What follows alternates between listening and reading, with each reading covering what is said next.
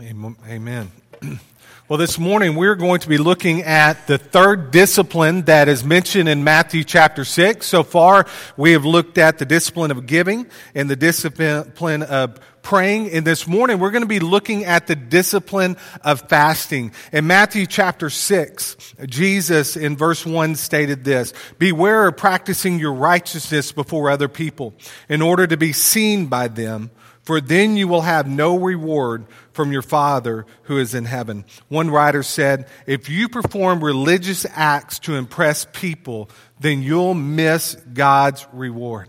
I mean, that a powerful statement. If you per- perform your religious acts before if you perform religious acts to impress people, then you'll miss God's reward. And that's exactly what the religious leaders did. That's exactly what the Pharisees did. They practiced these disciplines to impress people and not to impress God the Father. These people were hypocrites, and we've looked over the past couple of weeks at, at what a hypocrite is. And Jesus warned his disciples against hypocrisy, just as he warned us whenever he um, spoke these words some 2,000 years ago ago. In fact, some of the harshest words that Jesus spoke were directed at the religious leaders, directed at the Pharisees because of their hypocrisy.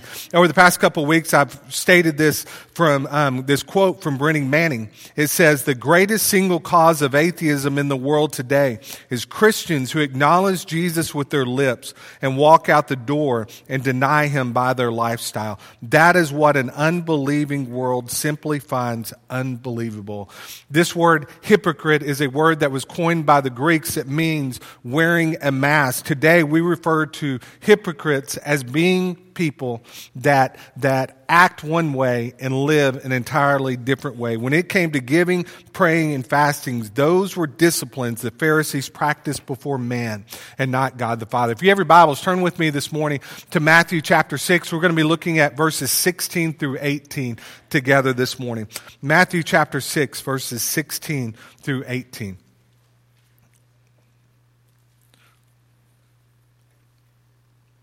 This is what it says. And when you fast, do not look gloomy like the hypocrites, for they disfigure their faces that their fasting may be seen by others. Truly I say to you, they have received their reward. But when you fast, Anoint your head and wash your face that your fasting may not be seen by others, but by your Father who is in secret. And your Father who sees in secret will reward you. Of the three disciplines that Jesus speaks about in Matthew chapter 6, um, I will be the first one to tell you this is the one that I struggled the most with. Um, giving, man, since I received, began receiving a paycheck, I've always practiced the discipline of tithing. Praying, I should pray more, but it is is something that I do on a regular daily basis. Fasting, on the other hand, is a discipline that I have not practiced very well over the course of my, um, my life. And I will be the first one to tell you that I like food. Um, I like food a whole, whole lot. In fact, um, food is kind of like a bee sting. They both make me swell. Um, and so I, I'm just a, a fan of it. And as we walk together this morning, I want us to all be on the same page as we conclude. Fasting is something that all of us need to do more of. And we're going to look at different kinds of fast, and we're going to look at how I know that because of health reasons, some can't fast. But in the New Testament, know this you and I are never required to fast, but we are expected to fast. And we know that because Jesus begins in verse 16 with these words. He said, And when you fast, when you fast. So, this is a discipline that all of us need to practice in our lives. Notice point number one fasting for show. As we've looked at over the past couple weeks, the Pharisees were all about show, weren't they? They were all about drawing attention to themselves. Do you know what Jesus said about these men? On Tuesday in our daily reading, um, we read Matthew chapter 23 and we, we read these words from Jesus. Jesus says in Matthew 23, beginning in verse 13, he stated, But woe to you, scribes and Pharisees hypocrites, for you shut the kingdom of heaven in people's faces. For you neither enter yourselves nor allow those who would enter to go in. Woe to you, scribes and Pharisees, hypocrites, for you travel across sea and land to make a single proselyte. And when he becomes a proselyte, you make him twice as much a child of hell as yourselves. Over and over throughout this chapter, Jesus condemn, condemns the Pharisees because of their hypocritical lifestyles. In fact, he says because of their hypocrisy, they are leading people straight to hell. That is the danger for us, all of us in this room, when we live hypocritically. We have a greater tendency of drawing people away from Christ than we do to Christ because they look at our lives and they see individuals that claim to believe this but live this way. That is what a hypocrite is. In Matthew 6 16, again, we read, And when you fast, do not look gloomy like the hypocrites, for they disfigure their faces that their fasting may be seen by others. Truly, I say to you, they have received their reward. Richard Foster, in his book, Celebration of Disciplines, wrote this it is sobering to realize that the very first statement Jesus made about fasting dealt with the question of motive. To use good things to our own ends is always a sign of false religion. Fasting must forever center on God. It must be God initiated and God ordained. Fasting reminds us that we are sustained by every word that proceeds from the mouth of God. Therefore, in experiences of fasting, we are not so much abstaining from food as we are feasting on the Word of God. I love this last statement that he makes. Fasting is feasting.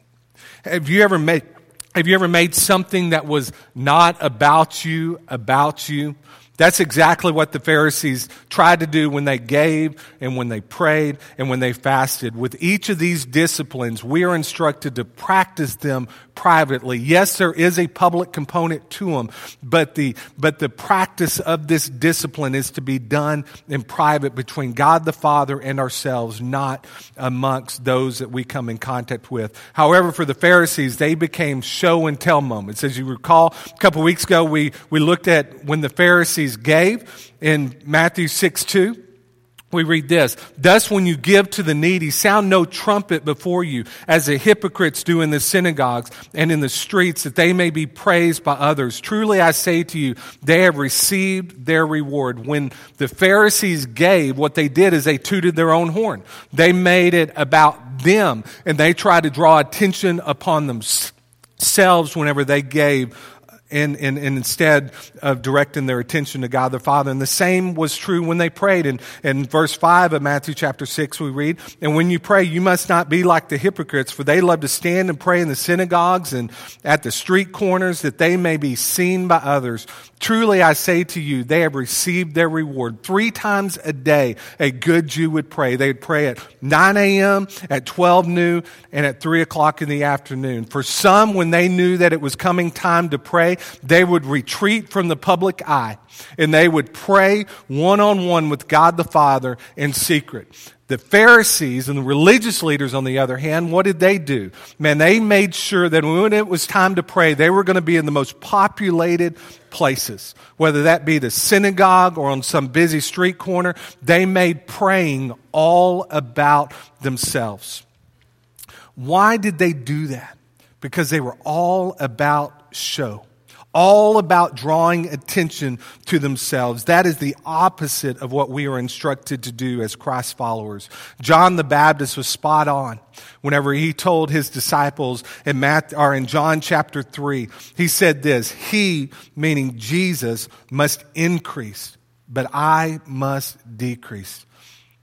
Every single day, you and I are to die to ourselves. We are to die to our fleshly desires and become more and more like Jesus Christ. In Galatians chapter 2, verse 20, Paul said this I've been crucified with Christ. It is no longer I who live, but but Christ who lives in me. In the life I now live in the flesh, I live by faith in the Son of God who loved me and gave himself for me. When it came to fasting, the Pharisees really liked to dramatize it. Man, they really liked to make it all about themselves. And we, we read in verse 16, man, when they fasted, they got gloomy. Man, they tried to disfigure their faces. Most likely what they would do is they would suck their cheeks in and they would go throughout the day moaning and groaning. They would throw some dirt or ashes on their, on their body and they made it all about them. Try to draw attention completely upon themselves. And in fact, in Luke, in, in, in Luke chapter 18, verse 11 and 12, we read this.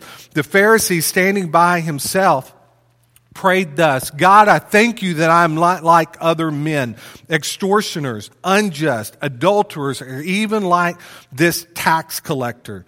And he says, I fast twice a week. I give tithes of all that I get. You know, Pharisees, they fasted twice a week. Most likely it was on Monday and, Thurs- and Thursday.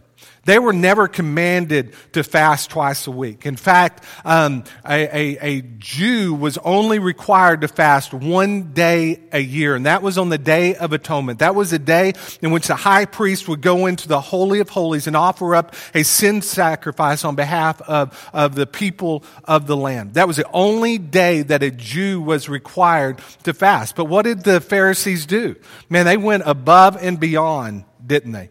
And they fasted twice a week and they made their fast all about themselves and not about God the Father.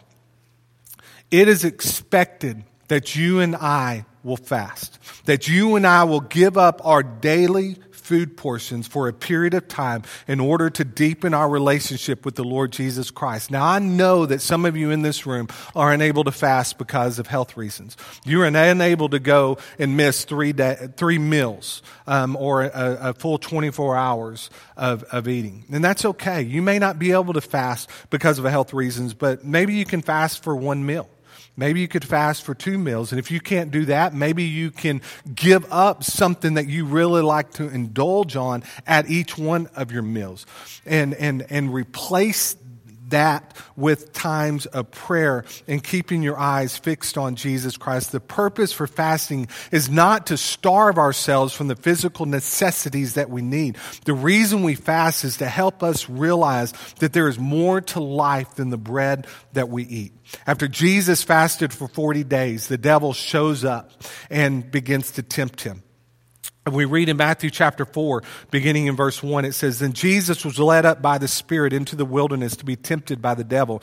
And after fasting 40 days and 40 nights, he was hungry. And the tempter came and said to him, If you are the Son of God, command these stones to become loaves of bread.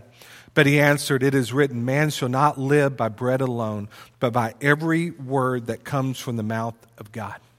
As Richard Foster stated, fasting is feasting.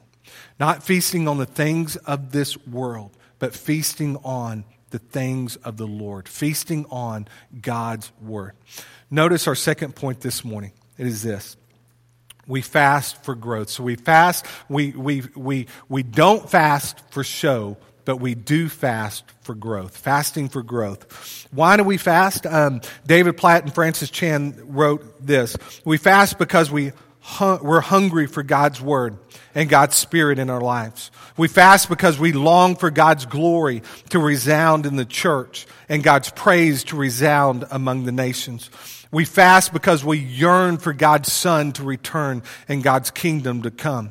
Ultimately, we fast simply because we want God more than we want anything this world has to offer us. These were words penned in a foreword to John Piper's book, Hunger for God. I love this last thing that they said. We fast simply because we want God more than we want anything this world has to offer us. In Psalm 34 8, we read, Oh, taste and see that the Lord is good. Blessed is the man who takes refuge in him.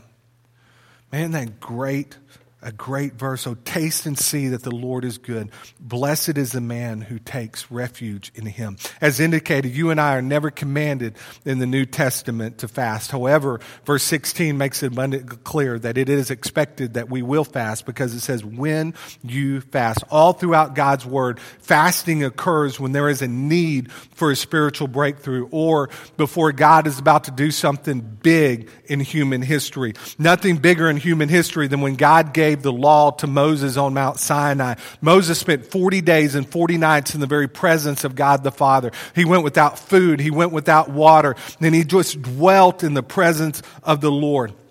Did Moses go without? He may have gone without food, but he certainly did not go without. And we know that because when Moses came down off of Mount Sinai, in Exodus 34, 29, we read this. When Moses came down from Mount Sinai with the two tablets of the testimony in his hand, and he, and, and as he came down from the mountain, Moses did not know that the skin of his face shone because he had been talking with God.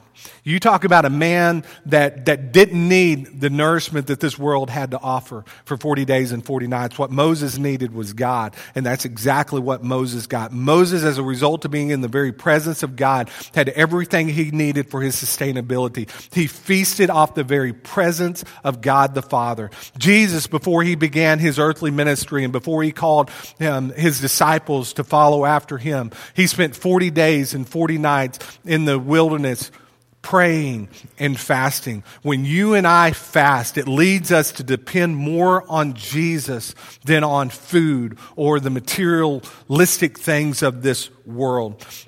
One writer said, We go with less so we can seek God more.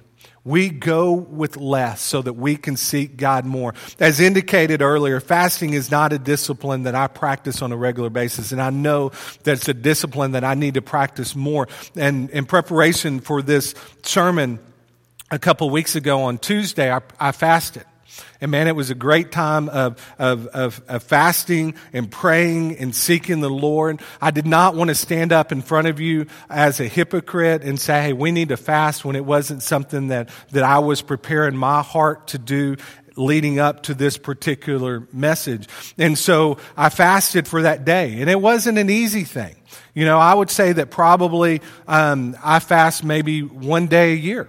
And I need to fast definitely more than that. Why? Because God's word tells me that it is something that I must practice on a regular basis. And so I fasted on that Tuesday. And then um, I don't know what the Lord was doing in my life last week, but I fasted on Tuesday, began to feel bad on Wednesday. Thursday, I can say that I was definitely um, experiencing flu like symptoms. On Friday, I woke up with 102.6 degrees temperature. And for the next three days after that, I pretty much fasted, with the exception of before I took my medicine, um, I ate a couple of um, pieces of, of, of cracker just to, in preparation, you know, just so I didn't get sick. But but fasting is not something that I practice on a regular basis, but it's something that I know that I need to practice more because fasting surely is feasting. Feasting on God. Folks, fasting is not an easy discipline, nor is it a discipline that we all need to go out and do tomorrow. This message is not a message of which I'm preaching and saying, hey, here's what we need to do. Leading up to Easter, which is some 30 days away, 35 or so days away, I want all of us to fast for 35 days, okay? I'm not challenging us to do that. If the Lord leads you to fast over a certain period of time, then I encourage you to do that. Just like if the Lord leads me to, then I'm going to do that. Throughout God's Word, there's several different fasts that we read about. We know about um, fasting from food. Um, Moses fasted from food. Jesus fasted from food. In the New Testament, we see Paul fasting, we see the apostles fasting, we see the disciples fasting on into the epistles in the New Testament. So fasting um, from food is one way to fast. There's the Daniel fast. It's a fast that I've done before where you commit to 40 days that you're going to um, eat nothing but vegetables and drink water. And, and mo, um, if you recall, Daniel gave up meat and wine for 40 days and just ate vegetables and water. So that is a fast. And then you see a lot in, um, in the church today where pastors don't challenge people to fast from food, but challenge people to give up something. Maybe it's giving up um, going on a social media fast or a television fast or a sports fast or an extracurricular activity fast. Fasting um, is, is, can occur in many different ways, but what we do is we give up something so that we can replace that time that we would have spent on social media or that time that we would have spent eating with praying and seeking God the Father. We give up certain things so that we can seek God more. That is what fasting is about giving up to get more. What do you need to give up in your life in order to get more of God? Is it food? Is it technology? Is it some form of social media? Maybe it's sports. Maybe it's, um, you know, some extracurricular activity. What is it that you need to give up in order to get more of God? So we've looked at so far this morning fasting for show, fasting for growth. And notice the final point this morning fasting for change. Fasting for change. Have you ever had a holy dissatisfaction moment in your life? man, where you were just spiritually, man, you're just kind of broken. Broken over the state of things. I can say that today, man, it's um, over the past years now, but but it just seems like um, even over the past couple of weeks, man, I'm just having a holy dissatisfaction moment. When I look at the state of our country morally, I am broken. I'm broken when I turn the TV on or read the online garbage that, that Hollywood is pushing down our throats and, and trying to tell us that this is how you are to believe, this is what you are to do. I will be the first one to tell you I love a great movie. I love a great television program. But I do not love when Hollywood tends to tell me how I am to believe or how my children are to believe. I don't know if you realize this, folks, but, but, but Hollywood is trying to reshape us. Okay? Not only are they trying to reshape us, but they're trying to shape the minds of our children. Um, just this week, I mean, I was blown away by this. Apparently, the new Beauty and the Beast um, film that's coming out within the next couple of weeks is going to have a character in that show that is struggling with their sexuality. Um, just this week um, on Disney XD, apparently in one of their animated cartoons, there was a scene where there were multiple gay characters that were kissing. This is cartoons, mind you. Okay, and then apparently Disney is talking now about having a gay princess in one of their upcoming princess movies. You know, that just breaks my heart because what Hollywood is doing is they know that if they can shape the, the minds of our children today, then they're going to have them when they, became, when they become adults. I'm broken when I'm told that I'm intolerant for not agreeing like I'm supposed to agree. Folks, when, it come, when is it going to stop? When are we going to stop being told what we are to believe and how we are to believe it? You know when it's going to stop? It's going to stop when you and I get on the bandwagon. It's going to stop when we, like church after church, begin to acknowledge that what we're seeing really is the new normal. Or denomination after denomination acknowledge that what we are seeing is the new normal. Or corporation after corporation that has already begun to acknowledge what, what is happening is the new normal. When is it going to stop? It's going to stop when we get on the bandwagon. What we are seeing will stop being an issue when you and I finally acknowledge that God's word is indeed irrelevant. Do you believe that God's word is irrelevant? Absolutely not. It's not in irre- irrelevant. irrelevant. God's word does not change. It has never changed.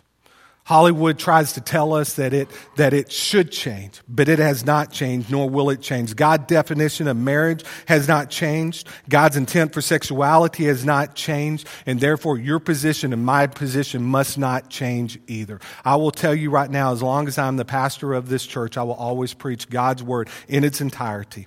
And if, if God's word um, says that this is truth, we are going to follow this word as the truth that it is. Folks, one reason we fast is because we recognize that the current state of our nation and our world is not acceptable right now. We fast because we recognize that we need Jesus more than we need anything else in this world. In Nehemiah chapter 9, following the rebuilding of the walls around Jerusalem, the people came together because they were broken over the current state of the, of the sin within Israel.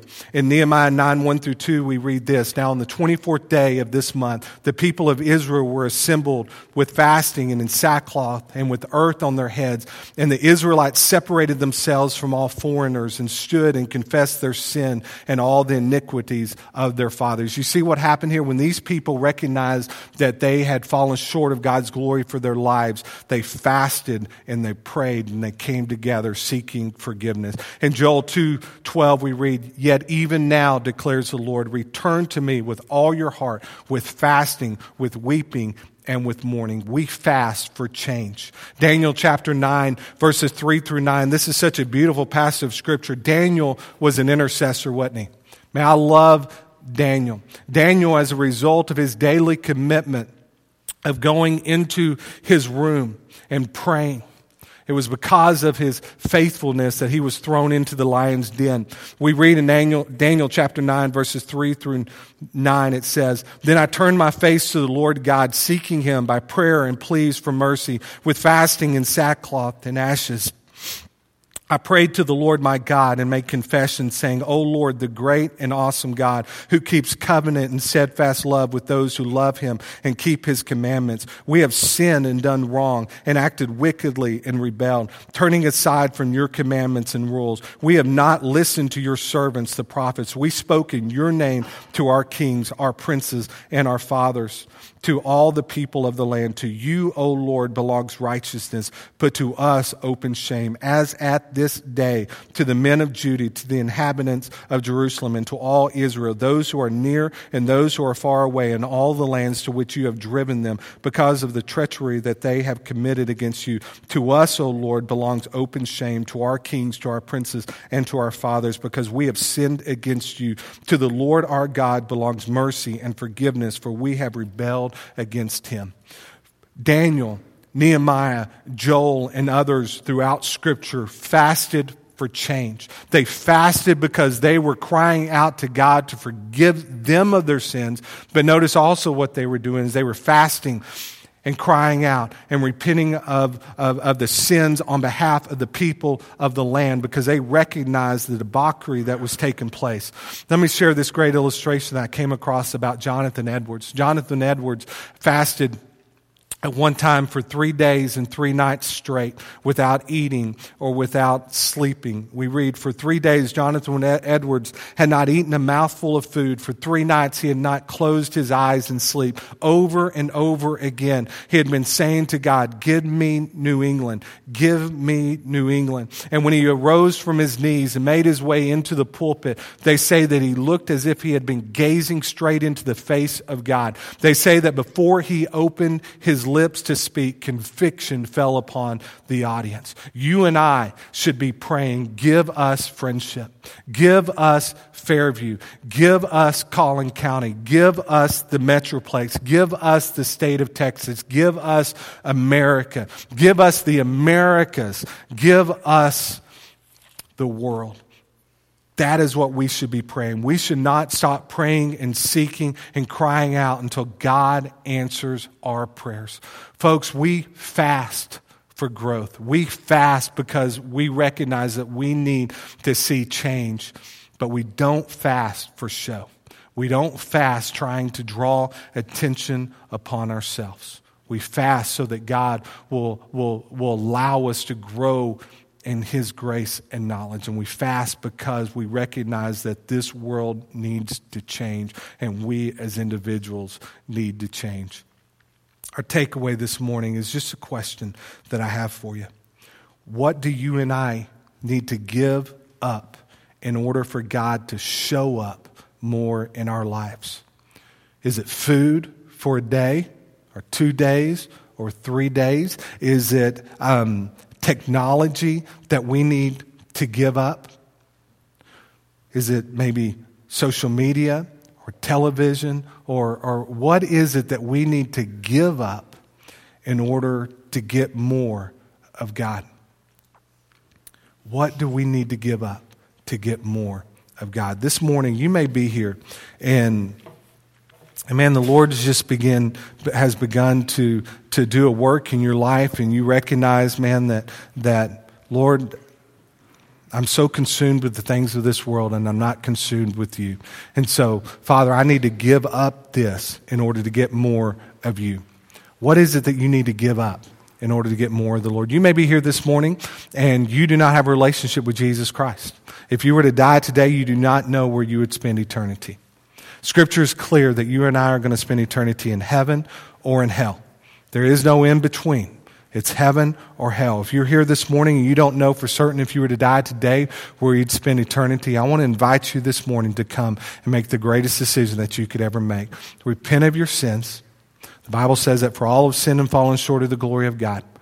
And the Bible also says that if you confess with your mouth that Jesus Christ is Lord and believe with your heart that God raised him from the dead, you shall be saved. So if you're here this morning and you've never repented of your sins and you've never cried out to Jesus to be your Lord and Savior, then this morning I invite you to come to make the greatest decision that you could ever make.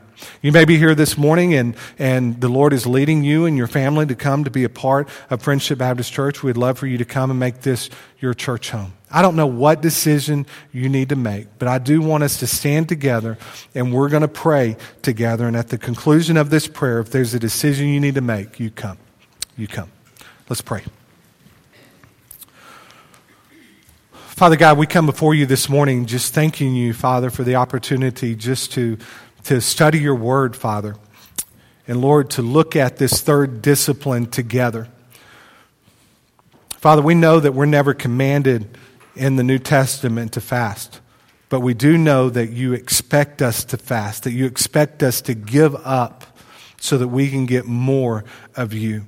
And so this morning, Lord Jesus, just reveal to us, all of us across this room, what we need to give up so that we can replace that with more of you.